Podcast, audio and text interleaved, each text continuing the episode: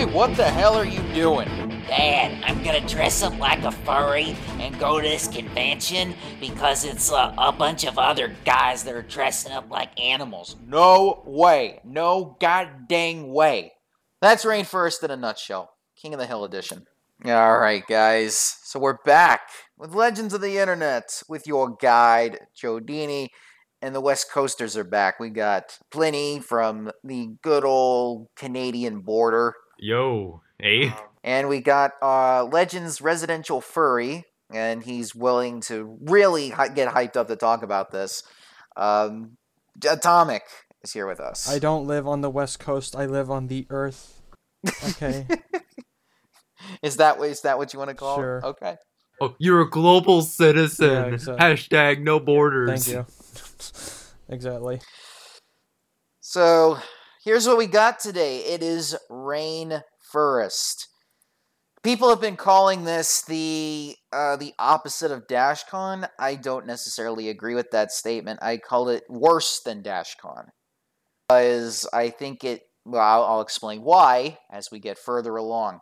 But we're going to talk about the history of RainFurrest, when it first started, the tremendous event that was 2015, and we will be going over our thoughts on it as everything goes on, just so you guys have an understanding of exactly what happened. And we'll have a couple of, uh, what do they call it? We'll have a couple of people that were actually there, experienced the 2015 one in particular. We'll go all over all of those. So, just to give you guys an idea of exactly what we got in store for RainFurrest. So we have we're we this is like the first time that we were talking about two major events. DashCon we did earlier, now RainFurrest, which is practically the like I said, the terrible, terrible, terrible the way that everything was going on. And I blame everybody. And I'll explain why as we go further down the line. You know, admittedly, the name is clever. Yes, and there's actually a reason why they called it that, and we'll talk about that in a second. So, RainFurrest was a idea that was to replace the ConiFur Northwest Convention by Gene Armstrong and Trap Winters, which was based in Seattle, Washington. I can drive from Vancouver to Seattle in just a couple of hours.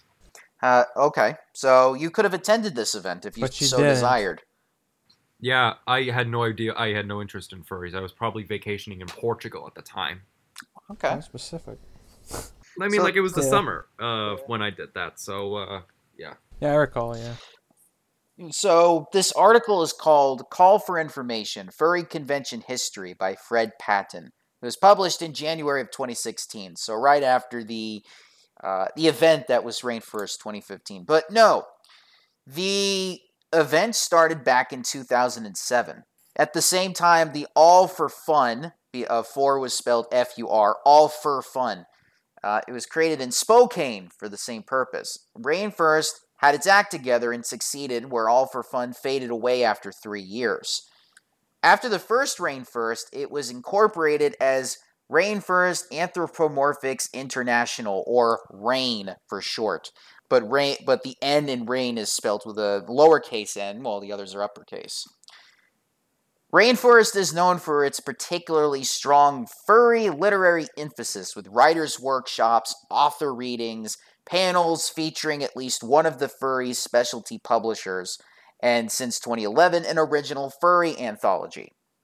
Since when the hell are there s- furry specialized publishers? There Like, are. I've I own some comics that were that have that have published comics that were made by some furry artists or whatever. I'm actually friends with somebody that actually has his own publishing, um, you know, unit.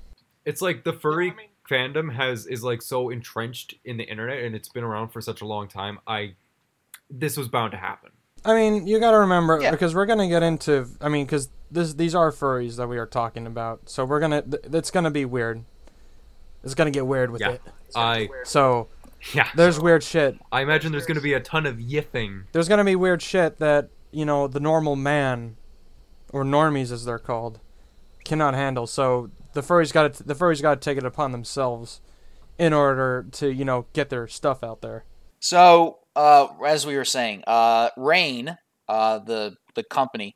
It, it's a nonprofit group. It consists primarily for the purpose of holding events to facilitate education in anthropomorphic literature, art, and culture, and to facilitate the donation of funds to nonprofit institutions that the board decides are worthy. So they started it in 2007.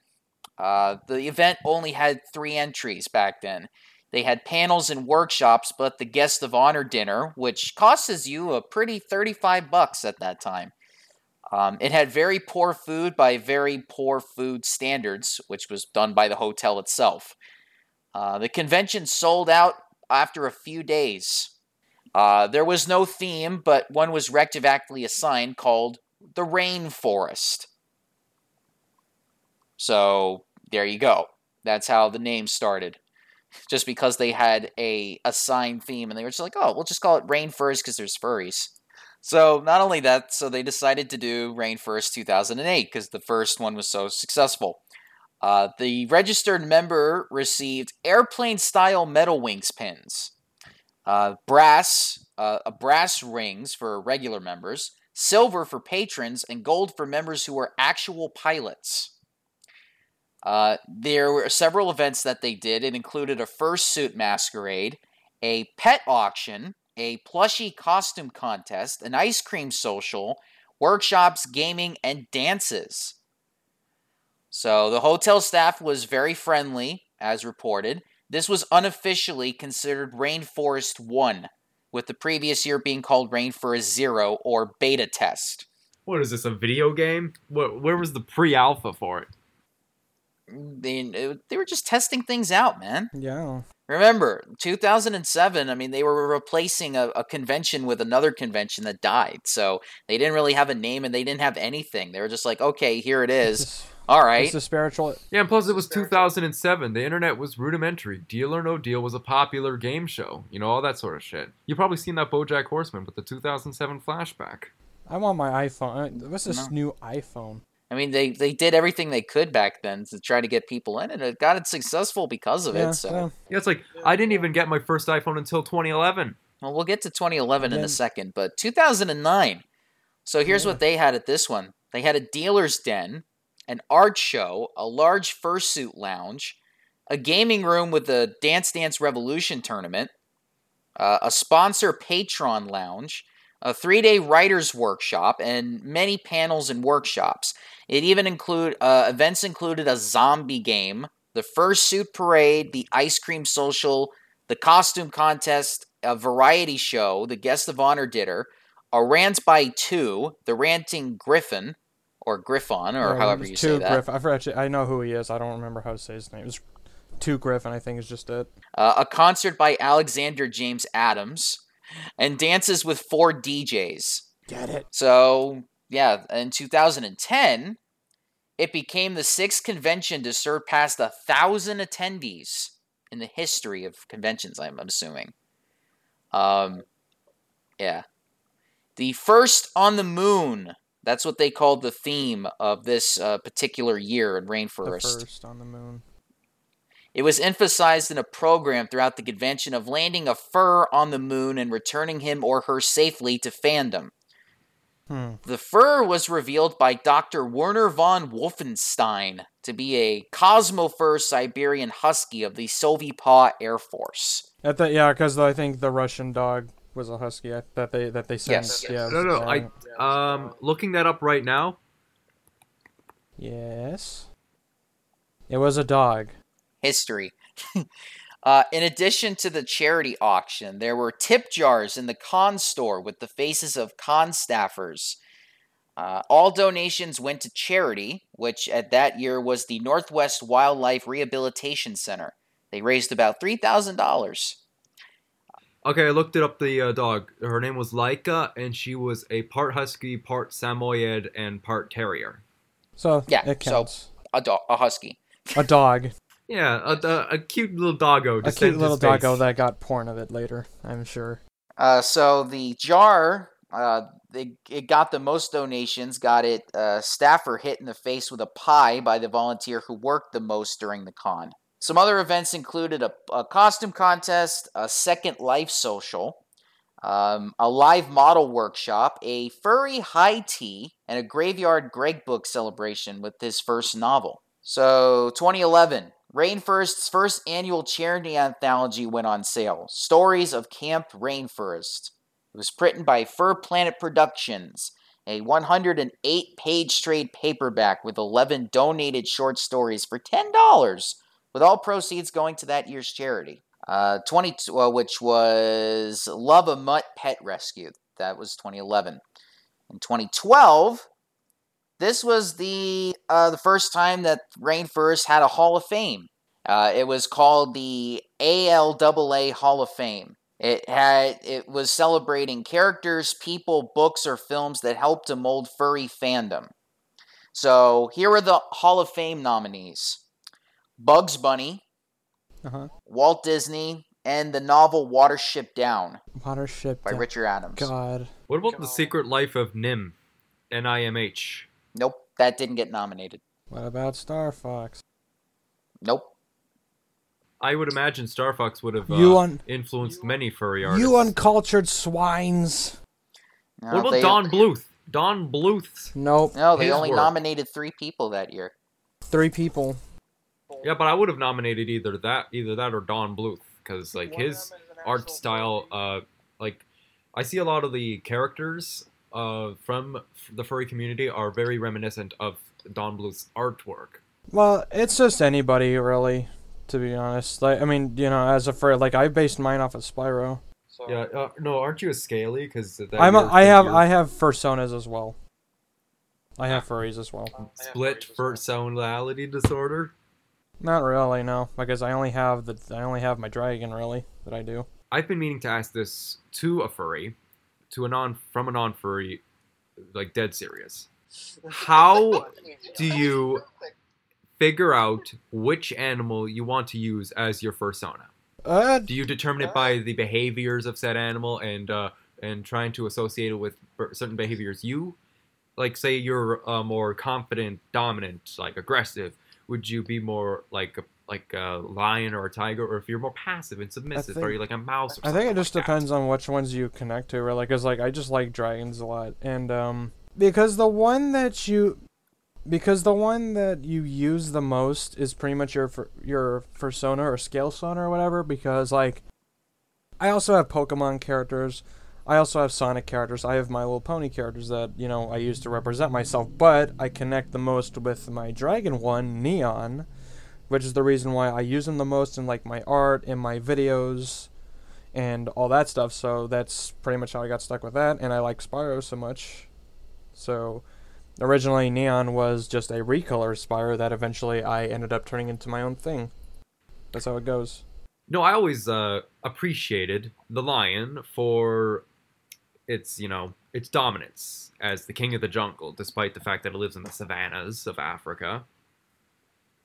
But um, yeah, I guess like if I were a furry, I would use that as a persona. I guess. I mean, If you have a, if you have any artistic, you know, if you do art or whatever like that, you can always try drawing up what your, what your ideal lion would look like, like in terms of color and stature and stuff like that, and then that could possibly be your I persona. guess it would just look like a plain old average African style lion with the huge mane and stuff. You know. Yeah. Besides the besides the Hall of Fame, uh, so they also had a charity anthology called Tales of a Clockwork World. It had a 19, 119 pages, eight donated stories, with all sales going to the charity, which was Rabbit Meadow Sanctuary and Adoption Center. So 2013. So the charity anthology was called Dancing in the Moonlight. It had 77 pages and live donated stories, with all sales going to the charity The Clouded Leopard Project. They raised about $6,500. So in 2014, they had their Hall of Fame honorees. Uh, here's what the Hall of Fame was in 2014 Carl Barks, uh, Charlotte's Web, the, the novel, and Osamu Tezuka. Osamu Tezuka. Yes. So the charity that year was called Cougar Mountain Zoological Park. They raised seven thousand dollars. Uh, the charity anthology was Futural Virtual Horizons, a RainFurrest anthology. It was 264 pages and 11 donated stories. So, RainFurrest 2015, they had a dealer's room. It was booked to capacity very early on. And instead of putting later applicants on a waiting list, uh, the committee held a jury judging of all the applicants. It resulted in uh, some long-time dealers being rejected and some first-time dealers being accepted, and it resulted in some loud complaints. They had two charities, uh, charity analogies. A menagerie of heroes for PG 13 stories. It was 332 pages. Rated PG 13. Rob Schneider is a furry. Oh, God. The day that happens. And the other uh, anthology was called Naughty Sexy Furry Writing. Enter at your own risk for NC 17 stories. hmm It's 122, 24 pages. That's my shit. Uh, so they had the same charity from the last year, and they actually raised more money. They were able to get ten grand plus. Um, but we'll actually talk about this in way more. So let's get into RainFurrest 2015. So um, I'm actually going to be taking. A, uh, I'm actually going to be talking about it through Encyclopedia Dramatica. Uh-oh. ED. So we're kind of tying it in from one episode to the other. Uh, so this is what they said. Um, RainFurrest was a furry convention that was held in Seattle and annually from tw 2007 until 2015. Um, it's not around anymore. The convention in general was routinely plagued by two main problem areas. The first being an overly large influx of largely unsupervised people mixed with alcohol and marijuana use, and the second being hate breeder types who want to shit all over the man children for being what they are, to the point of sabotaging fire alarms in an effort to get the con forcibly shut down. It's especially unfortunate to other furry conventions because the hordes of man children will simply adopt a new convention to forcibly make their own, which in turn will create the same problems all over again. On the brighter side, with any luck and given enough concerted effort, baby furs could potentially ruin and shut down every furry convention. Yep. As a matter of fact, the convention I used to go to, notice how I said used to go to, last which was ended in 2017, was shut down because there was this baby fur thing. Basically, I don't want to. I'm, I'm trying to figure out a way to say it without coming off as freaking, you know. There are there is there are these things called diaper fetishes. Oh, crinklers. Crinklers. Yeah, ex- yeah, that, and then you know crank it up to ten. That just sounds like a horrible time to. Uh, Yeah, I mean, I don't, I don't just, I don't, you know, condone any of that. So, uh, like I just said, that is a thing that can happen because the con I used to go to, that's what happened to it.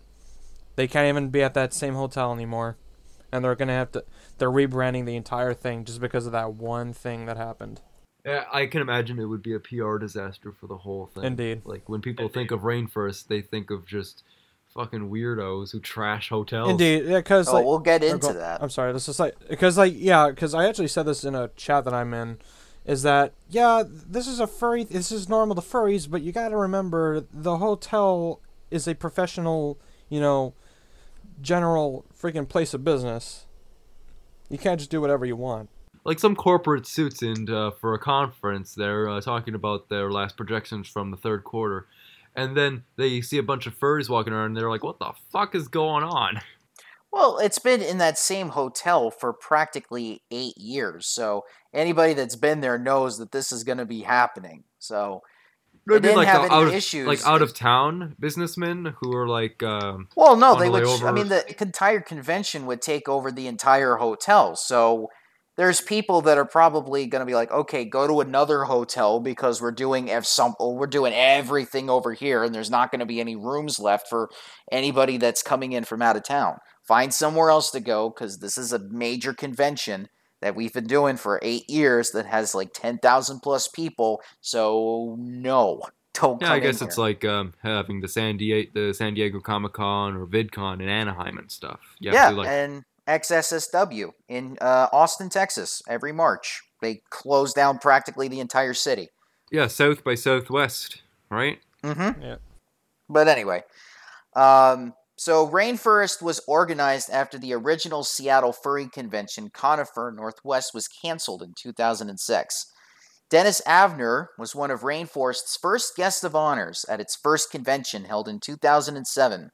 It was located in Washington state. The convention was mostly organized by SJWs who wanted to make sure the convention was a safe space and nobody's feelings were hurt. Um, It was a, essentially an in real life furry Tumblr for the weekend where nobody could do anything wrong and walking around in a diaper was a okay because saying that was inappropriate would be kink shaming. Uh, since RainFurrest was held in Seattle, part of the Pacific Northwest, which is known to be the baby fur capital of the world, dozens and dozens of diaper clad man children would waddle on down to the hotel year after year and literally shit the place up. Really, baby fur capital of the world? Like what the like like? Do you like do you, like survey random furries like ask them if they're into that shit? Like, what is Milwaukee, Wisconsin gonna be the vor capital of the world? Jesus. Uh, this included strewing bags of used diapers around the parking lot for the hotel staff to clean up. Naturally, the baby furs deny that this was their doing, suggesting that trolls must have been the ones to create three bags worth of dirty diapers. Yeah, right. Uh, Pamper Chew was one of the convention's more notorious diaper fur regulars. Uh, RainFurrest 2015 was the final RainFurrest, and also the year the hotel finally told these furry man children to get the fuck out and never come back. they were The furries managed to rack up tens of thousands of dollars in property damage, which included flooding a bathroom over a server room and clogging the hot tub drain with towels and burning out the pump. On top of that, the fire department had to show up numerous times to treat people suffering from an overdose, and there were a few assaults. Both the sexual and old fashioned types. Didn't they like turn off uh, smoke detectors so that they could hotbox in a certain room, and then they Yeah. had to call in the fire department or I something think like they that? did, yeah. Uh, couple that with people walking around in diapers and fetish wear and leaving diapers in the parking lot, and the furries wore through the hotel's remaining patients real quick. Sunday night, immediately after the con ended, the hotel distributed letters to the con attendees telling them to sit down, shut up, don't have parties, and to stay quiet or they would get kicked out of the hotel. So a RainFurrest board member actually wrote the uh, wrote this. They say, and I quote: "It's my opinion that what really killed RainFurrest 2016 was RainFurrest's 2011 to 15. During those years, we failed to deal with problem behavior as it started happening. We failed at every level of our organization. We didn't adequately staff the event adequately. We didn't adequately staff the event to cope with our growing numbers. We didn't work with our venue to discourage bad behavior, and we didn't create an environment where people who wanted to solve these problems were able to. As a result, damage to both the venue and Terrain First's reputation escalated yearly, and by 2016 it had reached the point that I now believe was irreversibly broken. The rest of this letter explains this opinion in detail, but that's the summary. RainFurrest was irritably damaged before 2016 began, but we could not or chose not to see the damage. We as a convention were entirely unwilling to hold people accountable to standards of behavior. Although we laid out policies to create a healthy and respectful space, we didn't enforce them. We didn't need to raise our standards in 2015. We needed to adhere to the standards we already claimed to have. More importantly, we needed to had been doing so consistently all along. Other cons have almost identical language regarding expected public dress and behavior in their codes of conduct, but they don't seem to have the problems we did with people using the headless lounge as a petting zoo or having to summon the ambulance multiple times per con for drug overdoses. We had to create a safe space to violate the rules because we had a long history demonstrating that there would be no consequences. So, anyway, all was going well until someone wrote a letter to the new hotel that laid out RainFurrest's history of debauchery and property damage, at which point the manager canceled the contract. As a result, there wasn't a RainFurrest 2016. By this point, there's enough shit out there online that even a McDonald's manager would probably refuse to host a gathering under the RainFurrest name. So, internet historian chose to focus, though, on RainFurrest 2015 as most of the clips that he gathered are from this event. It turned out that not all attendees are wearing full on mascot type furry costumes. Some are more like cosplayers as seen as seen in an excerpt of the title composition showed in the clip that Internet Historian uploaded July 16th of last year. The cosplayer was shown wearing some furry ears, a corset, and some fishnet stockings. Internet historian blurred the spot between the legs since it seems like the contestants' hairy genitals are showing. Mm-hmm. Shortly, the furries are smashed. It does not mention if the beer is sponsored. They look like Miller bottles.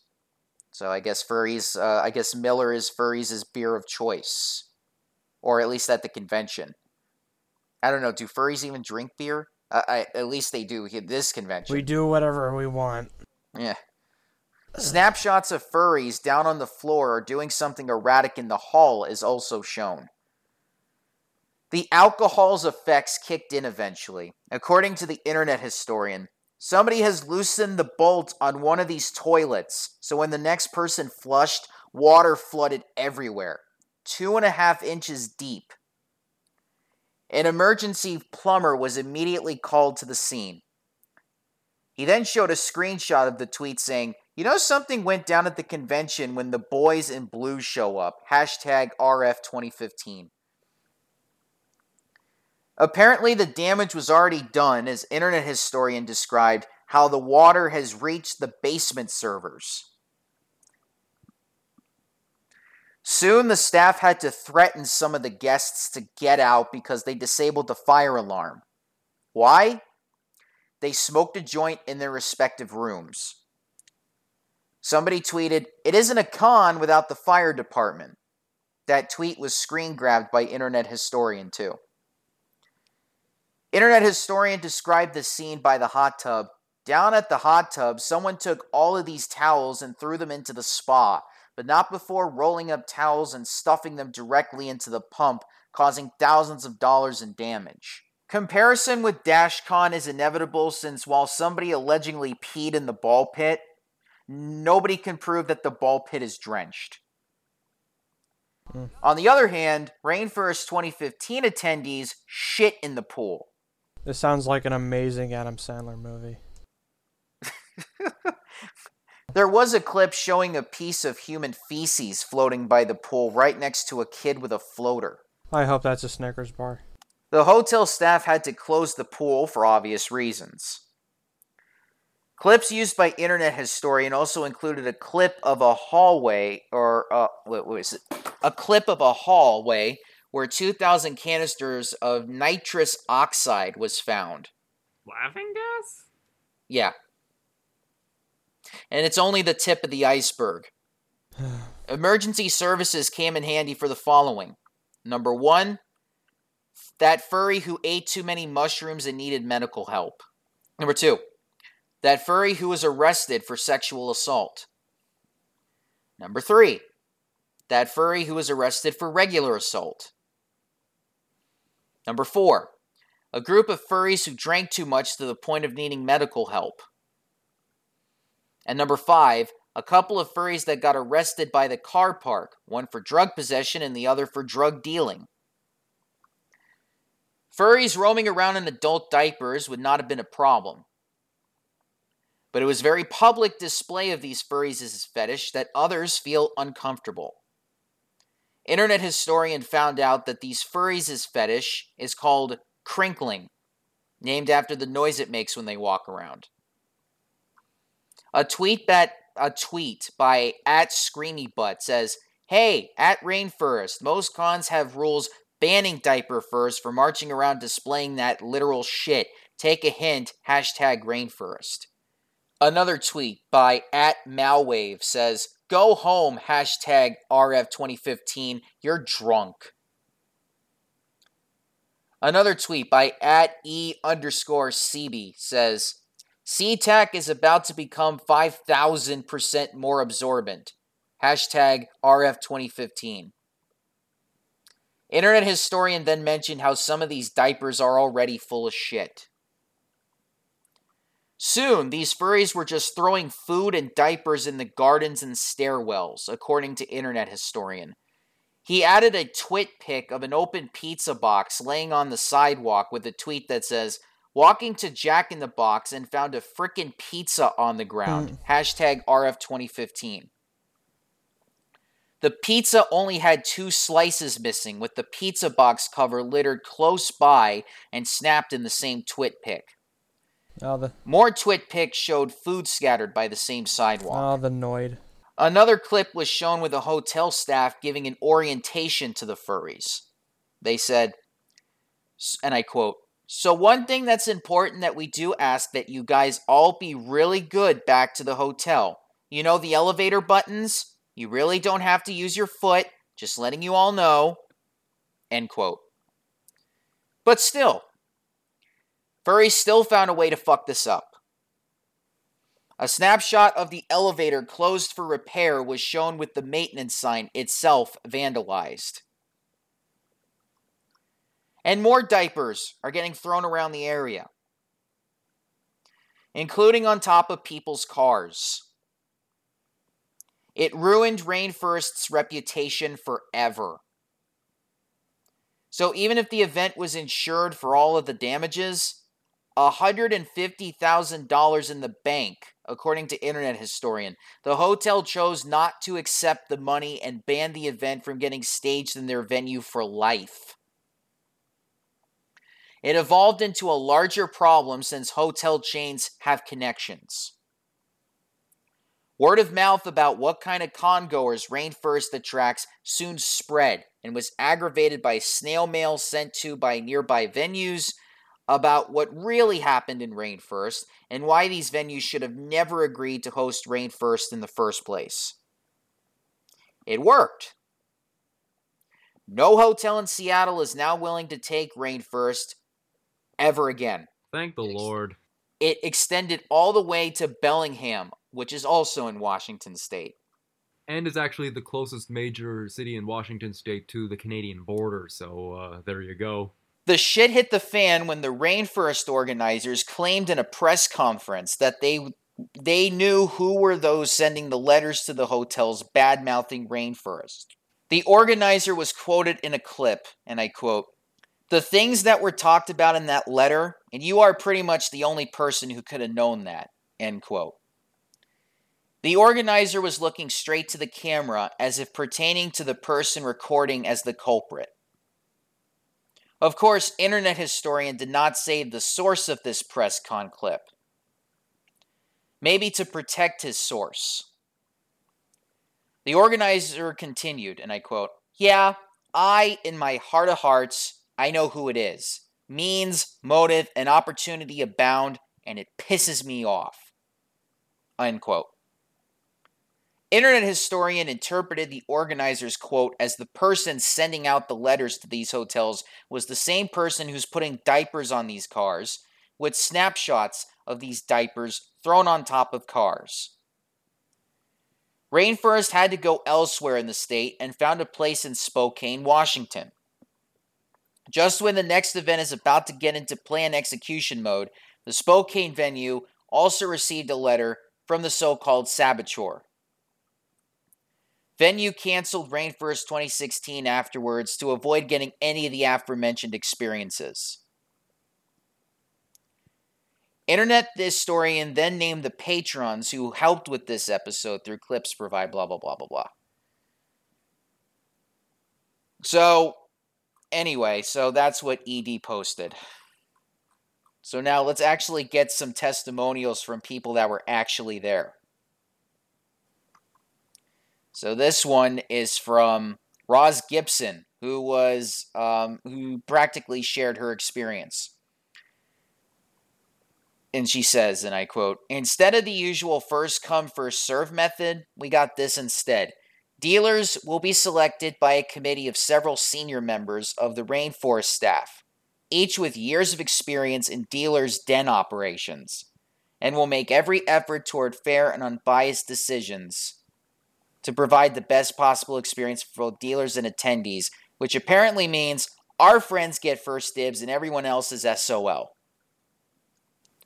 She also added, Every convention I could afford to get switched to a juried system, and I was denied a table. So I will be at no conventions for at least a year, maybe never again, since apparently the only way to get a table is to be friends with the people running the cons, and my ability to successfully brown nose is non existent. So, besides that, she couldn't actually get a table. Which was kind of the same thing for me when I tried to get Legends at SuperCon. I didn't know anybody, and I just submitted a thing like, oh, hopefully I get something, and I didn't get it. Uh, So I know what that feeling is like. So Patch O'Furr had this had, had this experience about dealer room organizing. Racing for first time spots that instantly fill up a year ahead is awful. From what I've heard, this may have no right answer apart from spend more money and make room for everyone. But there isn't more money in room because it's done at low costs by volunteers. So they have to filter applicants into limited space somehow. Someone will get upset or someone will get favored. But when volunteers do the job, I don't sense a consumer issue. If it feels like some kind of club, it is. Picking for relative popularity is arguably serving fans over dealers. A random lottery could serve dealers over fans. It's relative. On the dealer side, it may be a case of just playing that game to increase demand. On the organizer side, have integrity about selective choices. On the fan side, be aware and respectful of both the organizer's work and the legacy of older members. So, vandalism. He says, I have heard many complaints of a culture problem with furries. I strongly favor the side that says bad behavior by a few individuals doesn't represent the group. I would listen to reports of organizers covering it up, but haven't heard of any such encouragement. Otherwise, it's very easy for one person to do hit and run vandalism without others knowing while they unfairly take blame. It should be clear that damage is a separate issue from rude displays of adult gear. Many selective reports conflate the two things. Rudeness exists, but it doesn't appear to have anything to do with the venue's economic damage complaints. According to gossip, the venue hunting hasn't gone as hoped in Seattle, but there are options for a smaller con in Spokane, which we already discussed. Um, Patch even went on further. Um, it's a typical. Uh, let's see. Da da da da da. Hold on one second. No, that's it. Okay. So so that's practically everything from the uh, whole RainFurrest saga. So let's discuss this thing, man. Oh wait, hold on. Wait. Oh, this was just added in here. I did not see this. Okay. There's actually more to it. My bad. I actually had something that was a lot longer that was just added and I didn't see it. Instant update. um, let's see. Uh, okay, so this was an article by Christina Tracer entitled uh, "RainFurrest 2016 Post Mortem." Uh, this was dated January, uh, February 20th. Uh, the first paragra- paragraph was already mentioned in the Encyclopedia Dramatica article, so I'll just uh, go on from where we left off from there. Uh, starting in 2011, uh, RainFurrest began seeing significant damage numbers in its post con damage reports from the venue. Without permission from Rain to specifically share the numbers, I won't cite specifics, but these numbers were significantly higher than those of other events of our size with whom I've spoken. And each year, that number rose. We never actually paid for the damages. They were written off as not the con's responsibility, or at least neither we nor our insurance were ever billed. The Rain Board received a copy of these figures. I began seeing them in 2014 when I became a board member, but because we never had to pay those damages ourselves, we didn't spend significant attention on them. I think we all collectively assumed that they weren't anything we had to worry about. In retrospect, I see this as the pebble that started the avalanche. We ignored abnormally high damage reports to the venue because our hotel liaison told us the situation was under control. I would like to be clear I don't blame the hotel liaison. As far as he was aware, the situations were being handled and we weren't being charged for repairs to the hotel. He knew we were making more money for the hotel than we were costing them in repairs, so everything seemed to be okay. In hindsight, I wish that I had dug into those reports more than I did, but I admit that in the year and nine months that I was on the board, I only acknowledged those reports and moved on. I did no analysis of my own beyond the cursory discussion in our board meetings. With my current knowledge, I regret that. The only justification I can give is that I have never observed any of the other board members showing attention or concern about the numbers either. I don't know what they did before I joined the board, but I'm not aware of any situations in which the damages to the hotel were discussed except for the annual meetings with the hotel liaison. Like the story of the monkeys and the fire hose. I init- uh, I said what was report what was important by looking the rest of the board. Uh, they weren't worried about it, and so I believed I didn't need to be. In this way, I also passed that lesson on those who were elected after me. What I didn't know at the time was that although we weren't seeing financial consequences of the damage, we were burning through the hotel's goodwill at an alarming rate. Another pebble in the avalanche was a conversation within the board about harassment. A few of us on the board noticed that RainFurrest's harassment policy was out of date and needed to be upgraded. During the annual board retreat in 2014, we pushed for a review of the policy to make changes that would make it more specific and enforceable. We didn't expect the resistance we encountered. Multiple board members responded by saying that if we made the harassment policy any more concrete, we'd be tying the hands of any future chair of RainFurrest who wanted to work things out informally between the people involved, and we would enforce bans on socially awkward individuals who just didn't know the rules. I heard from multiple people that making our harassment policy any more specific would cost us members and they refused to consider that people who refused to show up because of our harassment policy were probably not the kinds of attendees we wanted. The cultural problem within RainFurrest's leadership was summarized well in a single conversation I had with the head of convention operations one year. He said to me directly that he had no intention of revoking a single badge if he could help it, because he'd rather just tell people to go back to their rooms and sleep off whatever stupid thing they ingested. He didn't care that he was abrogating one of his principal duties as securities department head or that he was undermining the ability of his staff to enforce the rules. Even after explaining in detail why this was a problem, he still said that there was absolutely no need for RainFurrest to ban people to make a good convention. Yeah, it's like um, you may have shitty like uh, convention goers, but like uh, if you can like weed them out, you know, that it's not gonna necessarily change anything about the convention at all. You know, yeah, it's like you got to be an obvious, eh, like it, it, like it has to be really some obvious shit or something like that. But it's like in general, you'll probably have a good time, so so long as you're at least nothing screams obnoxious like some assholes who are part of a convention just making a scene.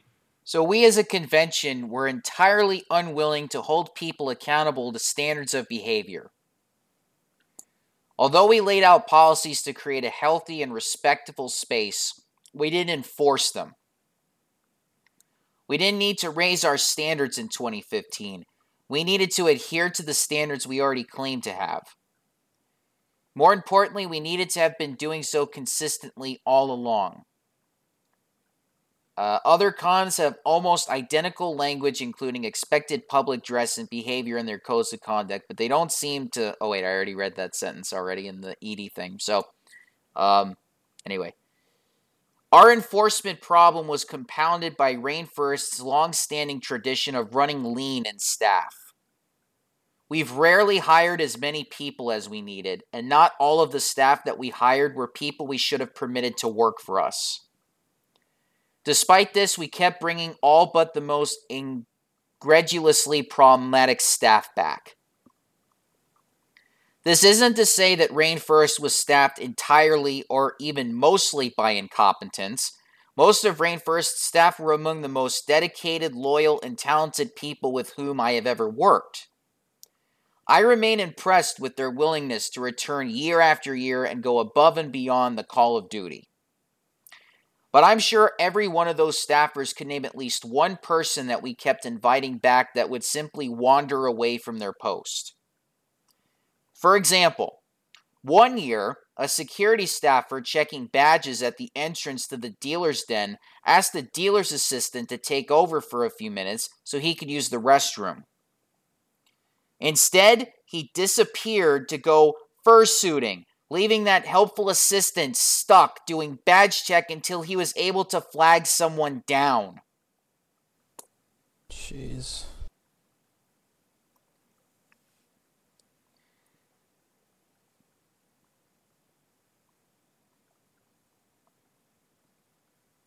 Yeah. Pretty much. In this environment, the issues of 2015 were just the logical progression of a process that had been going for four years. The convention was a security nightmare from beginning to end. We sent multiple attendees to the hospital for drug related issues. We had reports that a former staffer committed sexual assault and reports that a current staffer committed old fashioned regular assault. In one case, it took two hours for the report of the incidents to make it from the staff to the hotel. The Roto-Rooter company showed up twice over the course of the weekend. Somebody stuffed a bunch of towels into the hot tub drain and damaged the pump.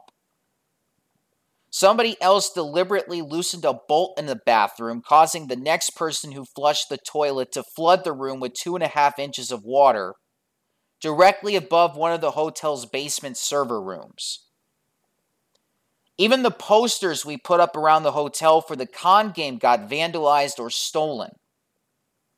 No act of destruction was too petty or too grand. By Sunday of the convention, it was clear that the situation was terrible, but it took until 3 p.m. to find out exactly how bad it was. Each year, the board meets on the Sunday of the con to discuss how the event went and what we were expecting to see as a result of the convention. Our hotel liaison had the 2017 2018 contract prepared and ready for the hotel to sign, but the general manager wouldn't talk to us and the senior sales rep was barely civil. The goodwill remaining to us had entirely run out. They refused to sign the renewal for 2017. They didn't revoke 2016, which they had already signed, but they said they weren't going to extend our contract at this time. I helped Rex craft the letter to our attendees, and we workshopped it with multiple reviewers including members of the board for approval and editing. When we posted it, partially to tell the venue that we knew we needed to clean up our act, partially to tell the attendees that we were finally taking this stuff seriously, we honestly thought as a board that we had 2016 to clean up our mistakes. And as we said as much. Even after the hotel sent around staffers on Sunday to stick letters under the doors of con attendees telling them that the con was officially over and that any noise complaints would result in summary rejection, a ejection, we believed that we could still negotiate our way out of this. I'll note that this is where the first real parting of the ways between myself and a few members of the board began. There was a small conduit on the board that thought we shouldn't say anything at all. If we had to say something, they argued. We had to say exactly what it was we were going to do to fix the problems, even though we had only just begun to figure that out. Otherwise, we were going to look weak and fluffy and not tough on misbehavior. The letter to the attendees, they said, was terrible and full of finger pointing that did nothing to address our real issues. Then something happened. No, I can't tell you what it was. If you're creative, you can probably imagine something that isn't entirely wrong. Suffice it to say that we were legally obliged to stop saying we would hold RF 2016 at the same location. This came after we posted the letter, making a lie of the claim that we had 2016 to get our shit together. And unfortunately, there wasn't much we could do. We had to remove the old location's name from our site, and we couldn't say why, but removing it caused exactly the kind of shitstorm that you might expect. People posted screenshots of the difference. Speculation flew, along with accusations of deliberate deception and cover up. In response, the board instituted an absolute lockdown on external communication. We would talk next, they said, when we had something worth saying. Based on our initial review of the situation, that something, in quotes, was probably going to be the announcement of the replacement venue. Please bear in mind that at this point, everyone on the board and the hotel team was fairly confident that we were going to get a new hotel in short order. We were RainFurrest for crying out loud. Our hotel liaison had 30 years of experience. We had a bunch of money in the bank, and we had nine years of history behind us. Who cared about some broken toilets and ruined hot tubs? We just needed to ask around and we'd get a few leads, pick the one we liked the most, and run with it. We'd have an announcement up in no time. Were we naive as fuck? Absolutely. Did it make sense at the time? Almost. About a month into the silence, after our third or fourth venue rejected us, I began to get testy about the lack of any onward outward communication. I was one of those who pushed for the first letter, and I started pushing again. I believed that we needed to talk about the status of the search so people would at least understand we were still trying to find a new home. The board rejected my requests to be more transparent about the status of our search, claiming it would demoralize our attendees to see failure after failure. I tried to explain that right now, most of our attendees were assuming we were already DOA because we hadn't updated our Twitter status in over a month, but the board repeatedly told me and my team not to speak. We had no news to share, they said, so there was nothing to say. Still, nothing wasn't good enough. I debated with the board, but I was unwilling to act in direct defiance of their instructions.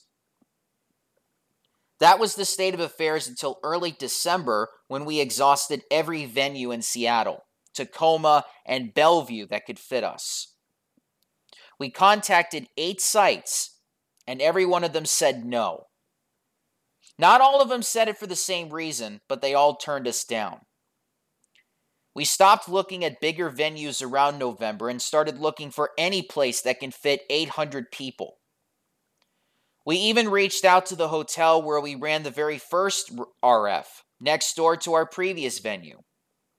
The general manager of that facility turned us down and told our hotel liaison flat out that we needed to lay low for a while to let the memory of what happened at RF 2015 die down. Because venues talk to each other and a lot of places knew about what happened. At a board meeting in early December, I laid out a few suggestions. Our bylaws required us to hold a convention each year, but we would rewrite them to remove that requirement and wait for 2017 to try again. We could work with our sister convention, Furlandia, and co brand their next con as RainFurrest 9.5. We could retire the RainFurrest brand and focus entirely on Furlandia. Or we could make a Hail Mary pass at Spokane where our hotel liaison had just helped with the World Science Fiction Convention. I suggested he reach out to his connections there and see if maybe we, he can get us a venue. The reaction was sharp. You'd think I just kicked a puppy suffering from cancer, not suggested a city. RainFurrest, they insisted, was a Seattle event, and Spokane wasn't Seattle. Any convention we could have in Spokane couldn't be RainFurrest. It was too far away. It was a terrible part of the country. It would cut our attendance in half at best. It also seemed to be our only remaining option if we wanted to hold a convention. We had no hotels west of the Cascades that wanted to do business with us. And we still haven't said anything to anybody about anything. People were starting to get angry with us. Several staffers started threatening to quit. The board approved the attempt. Our hotel liaison would reach out to see if he can get us a venue in Spokane. In a week, a miracle happened. He got us one. It wasn't a brilliant contract, but it was pretty good for a first draft. Not only that, but they were aware that there had been issues in 2015. To avoid any surprises, he had shown both the convention center and the hotel the letter to the attendees, and they said that wouldn't be a problem. He relayed all of this to the board and again asked if I could communicate the news. The board again said no because the contract wasn't signed yet, so it wasn't worth discussing. Three additional facts become relevant at this point. Fact number one one of the board members with whom I've been arguing all the way along had told me point blank when I became chair that a decision like con theme was too important to not allow the staff their say. Fact number two that same board member said we shouldn't inform the staff of a possible move to Spokane because that represented an information leak. And fact number three the RainFurrest Holiday staff party was in a few days. You could probably figure out what happened next. With my executive team solidly behind me and the hotel liaison on my side, I broke the silence on RainFurrest's possible relocation to Spokane and told the staff in order to give them a chance to have their say about the move. The staff were angry, of course. Nobody really wanted to go to Spokane at that point. When they started to accept that the options were Spokane or nothing, however, Spokane started looking more attractive. They took the information and spread it as widely as they could because it was something to say. Even if it wasn't concrete, it was something to prove that RainFurrest wasn't dead yet. I also asked the staff to contact the board about their feelings on the matter so the board could make an informed decision about whether or not to pursue the Spokane move. I spent the rest of the holiday party doing my best to give every staff member that needed it a chance to speak up about how they felt about the silence. I think I did a pretty good job of listening to people's real complaints and addressing them. I couldn't promise much, but I did what I could, and I think it went well. The first Twitter release hit 15 minutes after I spoke, but I knew that would happen, and I accepted that as the price of getting the board some much needed feedback, both about the move and about the staff's anger at having been kept in the dark for so long. After the holiday party at the next board meeting, the board had a lot of harsh words for me for going against their wishes and forcing them to commit to a course of action that they might not take. I explained that by breaking the silence, I had successfully stopped several key staffers from quitting on the spot. It was my conjecture that were a lot of attendees who were in the same boat, ready to give up on RainFurrest if we didn't show that we were still fighting for survival. Again, I asked for permission to go public with the status of our search. Again, the board declined. I had done enough damage just telling the staff, they said. Soon the rumors would be all over Twitter. After the board call ended, I stayed on the line with the president of the board. To be blunt, I was angry. I laid into him about how I thought the board was making a terrible mistake. To my surprise, he agreed with me, and we talked about how the time for secrecy had passed. He unilaterally apologized, authorized me to begin talking to the public about our Spokane move. This caused a massive uproar in the board, but I stuck to my guns and reminded people multiple times that our options at this point were Spokane or nothing. And if our staff or audience wasn't willing to come to Spokane, we weren't going to have much of a con. We needed to know that there'd be some support for such a move before we committed to it and lost a lot of money on an event that didn't have enough interest to be viable. Of course, I was getting sick of the waiting game, and so was most of the staff. On December 23rd, the board approved pursuing the contracts for Spokane, and they authorized me to say as much. On December 26th, the RainFurrest website released its first information drop in nearly three months. We didn't yet have a signed contract, and we weren't far enough along to know exactly when we would have one, but we were fairly certain we would be done with the negotiations by January 30, so I set that as our next information release date. Immediately, we started to hear complaints that we weren't saying anything useful. Three months of silence demanded a real answer, real in quotes. Of course, we had no more information to give. We didn't yet have a contract, and I wouldn't promise what I couldn't guarantee. What we did have was a sense that we could get a contract and a willingness to pursue it. At the time, I thought our best hope was to give people a reason to believe that we could succeed, even if we hadn't yet. RainFurrest earned many of the problems with its reputation by failing to fix problems or even to acknowledge that we were aware of them, and silence only continued that pattern. I spread the data across three posts on the RainFurrest blog, spaced apart by a number of hours. At the time, I felt like I did a reasonable job, though by no means perfect. I committed in those posts to following up with more detail on January 30, a date that everyone active on the board and the hotel negotiation team thought was reasonable. The board scheduled a meeting on January 24 which would give the hotel negotiators a month to work and then give me a week to craft our message after that. At this point, I was trying to rebuild RainFurrest's reputation by undercommitting and over delivering. RainFurrest has a long history of being bad at communication, internally to its volunteers and staff, and externally to its attendees and the public.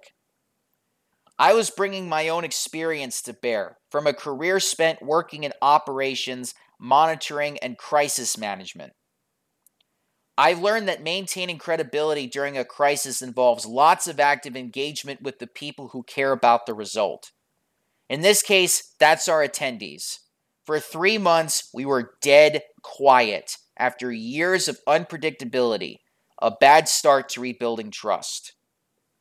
My goal was to get people used to the idea that we would communicate and that we would keep go- doing so. So, when we made that first set of posts after a long silence, I made a point of committing to a specific date when the next communication would come. Doing that, I felt, would help build confidence in our willingness and our ability to talk to people. We would be doing what we said we would and telling people when we do it again. That's how I wanted us to build trust. After the December 26 information release, the month of negotiations began. While the executive team and I waited, we worked to do what preliminary setup we could. We began confirming track leads and department heads and made plans to avoid repeating the mistakes of the past. In particular, we talked about how we could hit the ground running because a lot of time was already lost. Still, Without a venue, we mostly waited for the moment when we could spring into action. During this time, one of the two board members who had been most opposed to my leadership style appointed himself my security lead, then resigned from staff. In his resignation, he cited extreme despair for the future of the con. He seemed convinced that Spokane was the worst possible idea and that I was going to run the convention into the ground. He was so certain that 2016 would be a disaster that he said he wasn't sure whether he'd bother showing up as an attendee. I admit, I question his motivations. He had the power to call for a board vote to remove me if he had serious fears that I would personally damage the con. At the same time, he chose to be unavailable to support the convention, but didn't resign his board position to make room for someone who would actively contribute. January 24 arrived, but we still had no final contract. A storm in Spokane meant that some of the people with whom we needed to talk were unavailable, and some of the details of the contract were taking longer to resolve than we thought they would. However, we had committed to releasing information on the 30th. I told the board at that meeting that we would announce a delay in the contract and reschedule our information release. But the lead hotel negotiator said that he was confident we could have a contract to us in a week, and that even if he couldn't, we should probably go ahead and reveal to the world exactly what we were planning so that our attendees could start making plans. We had dates that were going to that weren't going to change, and we knew the board enough framework of the agreement that we could at least tell people where the con would be and when, and we could start taking registration and maybe finalize a budget. The board held a vote on whether we should release the basics pending final negotiation of the venue, and the vote passed. On January 30, I announced the location and dates of RainFurrest's venue, as well as the schedule for getting our dealers registered.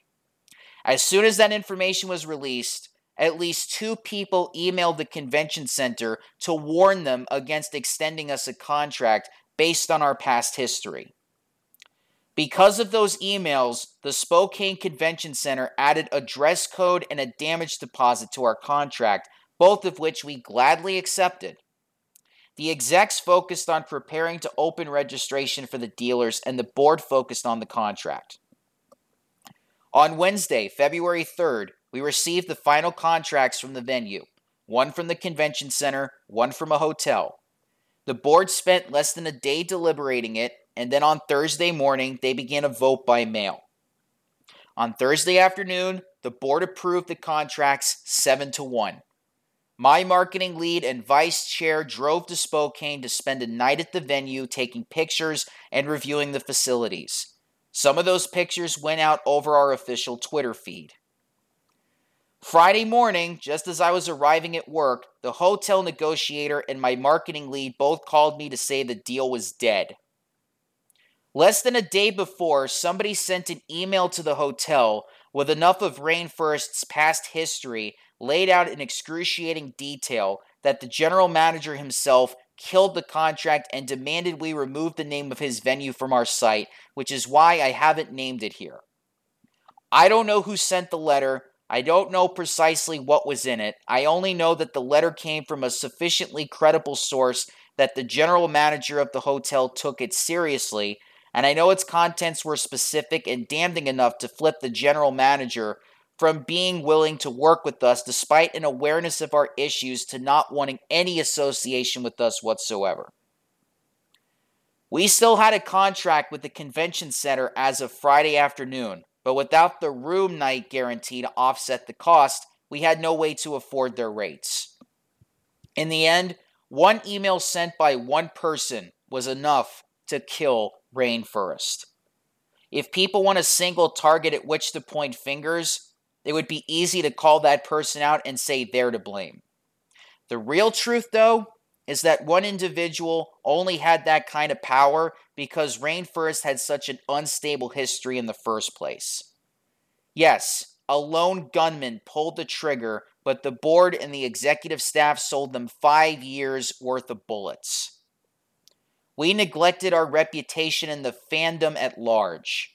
We ignored the negative chatter about RainFurrest. We repeatedly rehired security staff who left their posts and were unwilling to remove problem attendees. We didn't train people before putting them in front of the public. We ignored damage reports spanning multiple years and tens of thousands of dollars. We gave authority over departments to people who couldn't or wouldn't perform in the role.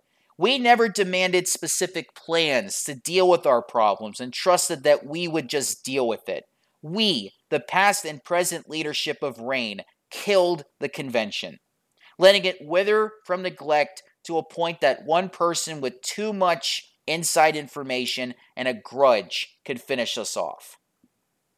Friday afternoon, the hotel negotiator told me that the hotel wanted their name off our website and the letter requesting it had been carbon copied to the CEO of the company that owned the hotel chain.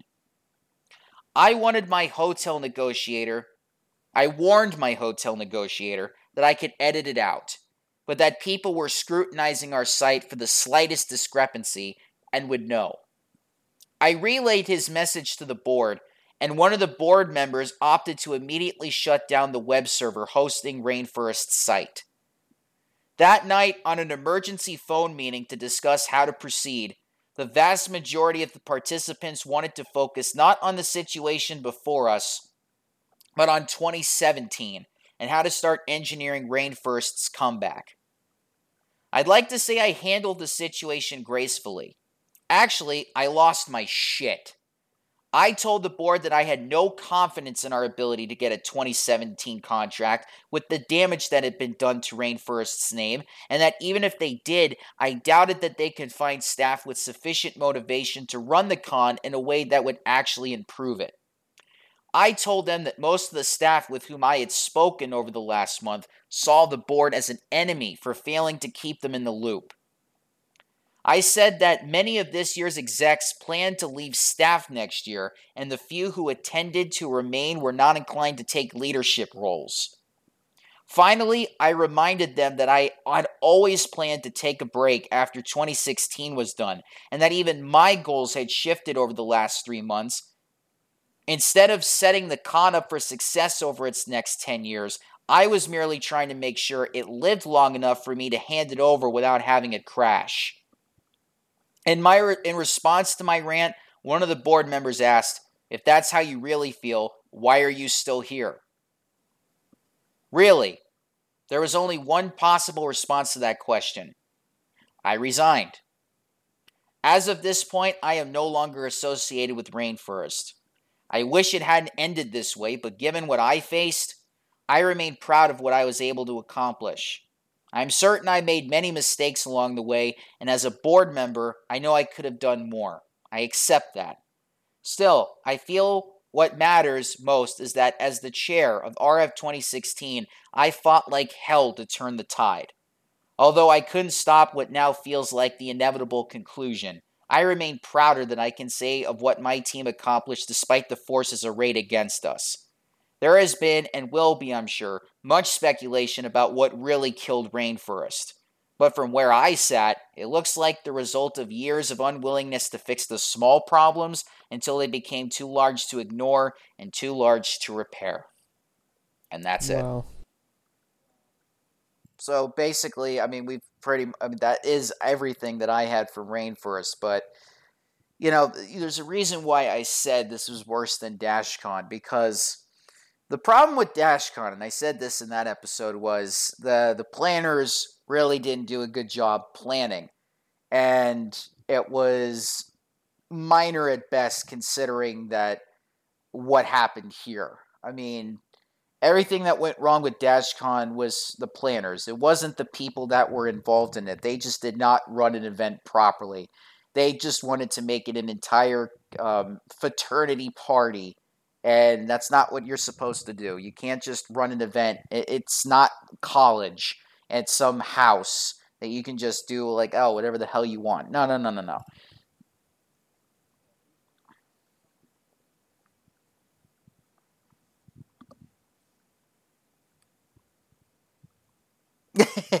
Pretty much. Yeah, you have to you have to have enough craziness to actually do it.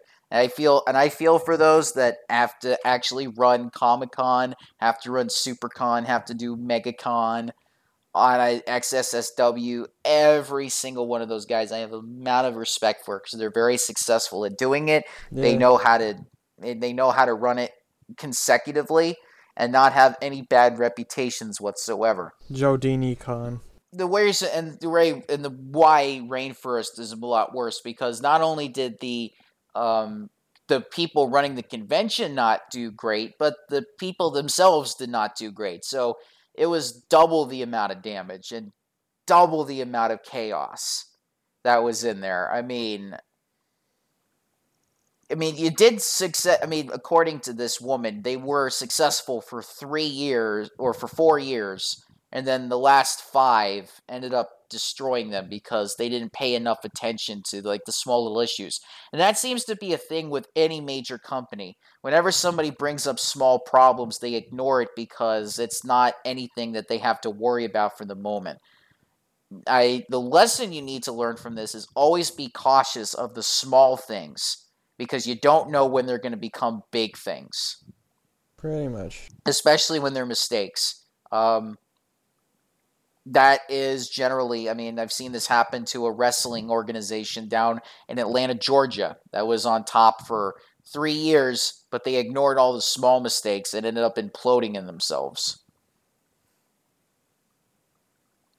So, um, generally, and I've talked, and if you haven't listened to what I've said on the, the end of the DashCon episode about how I used to run events or how I used to help run events with uh, in my previous job, then please listen to that because that's very informative about what you should do and how things have to be planned out if you're going to be doing something like this. Because I say that to anybody out there, please know what you're doing. If you don't, or at least not have it so that you have too many cooks in the kitchen.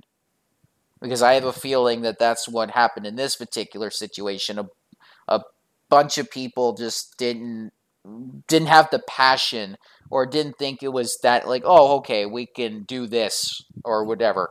Or the fact that they said if it's not in Seattle it's not RainFurrest i mean you could practically do events anywhere in the country and it could still be the same thing. Like if they said it's not comic-con if it's not in san diego i don't think people give a shit if it's in san diego. Yeah. like would you say hey i'm gonna not go because it's in san diego I mean, I, as a person that lives in Los Angeles, like, I would love to go, but it's kind of uncanny on how far it is that I could go, but I can't because of how far it is and how expensive it is. Like, if it was in Los Angeles, yeah, I'd go, definitely, but yeah, I don't know. Location, so location is important indeed, but you know, Yeah, and just the fact that there was just people that just didn't care. Like there was a guy that was willing to get like, get away from his spot so that he can go buy some merchandise. Well, and he was supposed to be on his post. And I don't know what made these people think. And you know what? The fact that they didn't keep for four years, they had the reputation of, hey, the the attendees were like, hey, they're cool with this. They're cool with us doing all this stuff. I think also at that point they were seeing like, what can we get away with?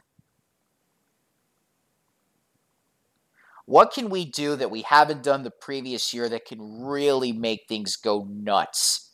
I don't know, maybe just like uh I don't know, fucking an orgy. I'm surprised that didn't happen. the bronies took care of that.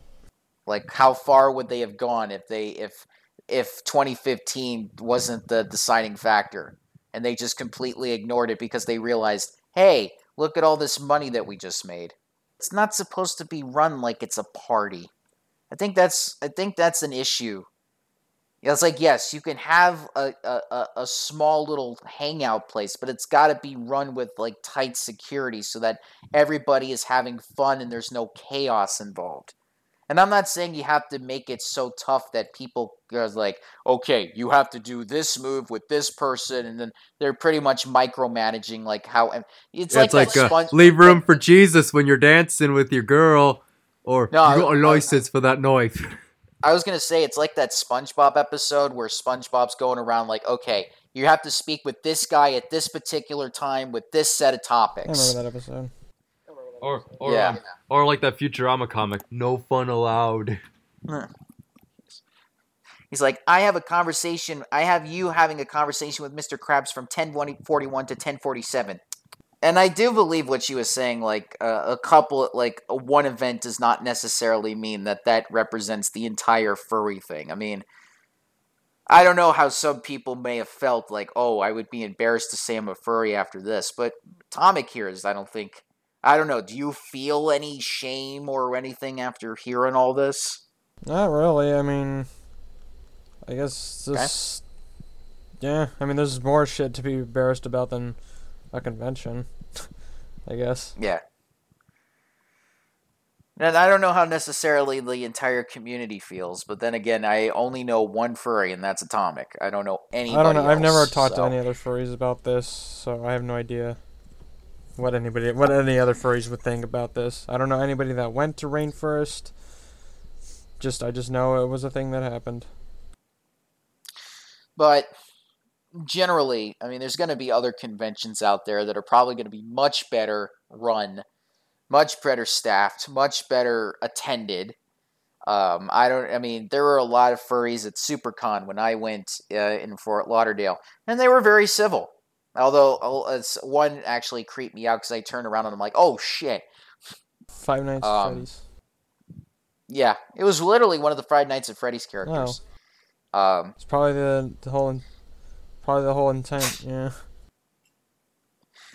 Yeah. But anyway, guys, that's going to do it for us with the whole RainFurrest episode. Coming up next, next week, uh, we're going to be talking about Filthy Frank. It's filthy Frank, motherfucker. Dirty Dank. Yep. So that's going to be with the originals, uh, the original co hosts, and a special guest who said that he had to be a part of this because it has to do with Japanese films. So, for most of you that have known uh, Cinema Nippon, you probably know who we're talking about as the guest. But uh, thank you guys for listening. Thank you very much for subscribing and you know contributing in the comments section for those of you listening on YouTube. Um, check out the Twitter page at Joe Dini Legend. I be posting everything about season five. People are voting for who they want us to talk about season five. We're almost near the end of the winners bracket, then the loser bracket is going to start pretty soon. So check that out. Instagram is the same handle, Joe Dini Legend. I post little pre a little uh, audiograms, one minute audiograms of all the episodes um, that are happening as they get uploaded, and even some past episodes. Like I did a mysterious Mister Enter one, and I did a Shadman one as well. Um, and I also Shadman. yeah, I we did the Shadman episode a couple of weeks ago, or a couple of months, uh, like a month ago. But I wish I were. I wish I were in that episode because. uh, no, you wouldn't because we had a lot of safe words. Hey, yeah, hey, you know it's fine. I, I, I'm pretty desensitized to a lot of graphic shit, and Wow. I've seen a lot of his comics. So, um, uh, so yeah, it's pretty much second nature to me, I, I guess, to just like be like, man, So other than that, so yeah, I do that on Instagram, and I'm also going to put Pliny's and Atomic's uh, Twitter page links in there, and also Atomic's YouTube page because you know he's a Nintendo guy. You can follow me at random as underscore shitlord on Twitter. And just in case you missed that, it's in the description box below, so you can Yo. check those out. And by the way, guys, Legends of the Internet has a Discord. Uh, I recently started uh, sending out the links to it because now my fan base likes to watch, uh, go on Discord. Back when I first started, and this was before I even had a thousand subs, I had people saying, I don't know what Discord is. I don't know how it works. What is this thing? Now people are starting to get into Discord again. So I have the Discord link in the description box. So if you want to be a part of the Legends of the Internet community, you can talk in there. We have a memes channel, we have an off topic channel. If you want to just talk about Legends in general, we have a topic page on that. So check it out as always. And we have a Patreon page. I also have a Ko-fi page as well. If you want to donate to the show, by all means do so if you feel like it. Atomic Comms. I have a Twitter, photon t- at photon th. And uh, if you actually do watch some of my YouTube stuff, I'm currently doing a bunch of Mega Man stuff in preparation for Mega Man 11 coming out in a couple months. So uh, Yeah. They're making Yeah, an yeah. 11th Mega Man. it's coming out in October. Yes. And I'm playing uh, Mega Man's 1 through 10. I'm doing long plays about each game. And they also released the legacy games, so you could play like one through six and then seven through ten. Yeah, those are on there too. I'm playing all playing all these through the Switch, so uh, Uh, even the one with the fucking uh, it was that it was that terrible one where Mega Man was barely Mega in Man it. X7. That's one. It's all. It's all. Well, all of them are on there. So But yeah, that's what I, that's what I'm up to. So uh, yeah, check it out if you like Mega Man at all, or just gaming in general. That's it for me. Yeah, he's yeah, yeah, I like his stuff. It's pretty good. And that's going to do it for us today. I hope you all enjoyed it. If you're on YouTube, like and subscribe and leave a comment below. I'd love to hear what you guys thought about this episode. Smash that motherfucking like button. Yes, because besides Legends, um, I also do some other podcasts going to the cinema on Mondays, Let's Get Geeky on Wednesdays, PJs and Wine is an all women show on Sundays. So if you ever want to get notified of when those are going live, because those are live shows, then please buy ahead. Hit the bell if you so need. If you're on um, the podcasting sites, by the way, guys, most of our listeners on the podcasting platforms are coming from Spotify. So if you're listening to us from Spotify, thank you again. Rate the uh, rated five stars if you happen to have a place to do five stars on your podcasting platform. And be sure to write a review because I'd love to hear what you guys on the podcasting platforms are saying as well. Our numbers have been steadily increasing on that. I mean, oh my God, we're getting like a hundred some odd people listening to every episode every single time. So that number is only going up and it's great. I mean, we went from having zero in one month to having a hundred downloads in one month. I'm like, holy crap. So thank you again. And until we see you next time for Filthy Frank, guys, have an awesome rest of your day. Or if you're going to sleep, have some sweet dreams. And until next time, here's looking at you, kid. Bye, everybody. See you later, alligator.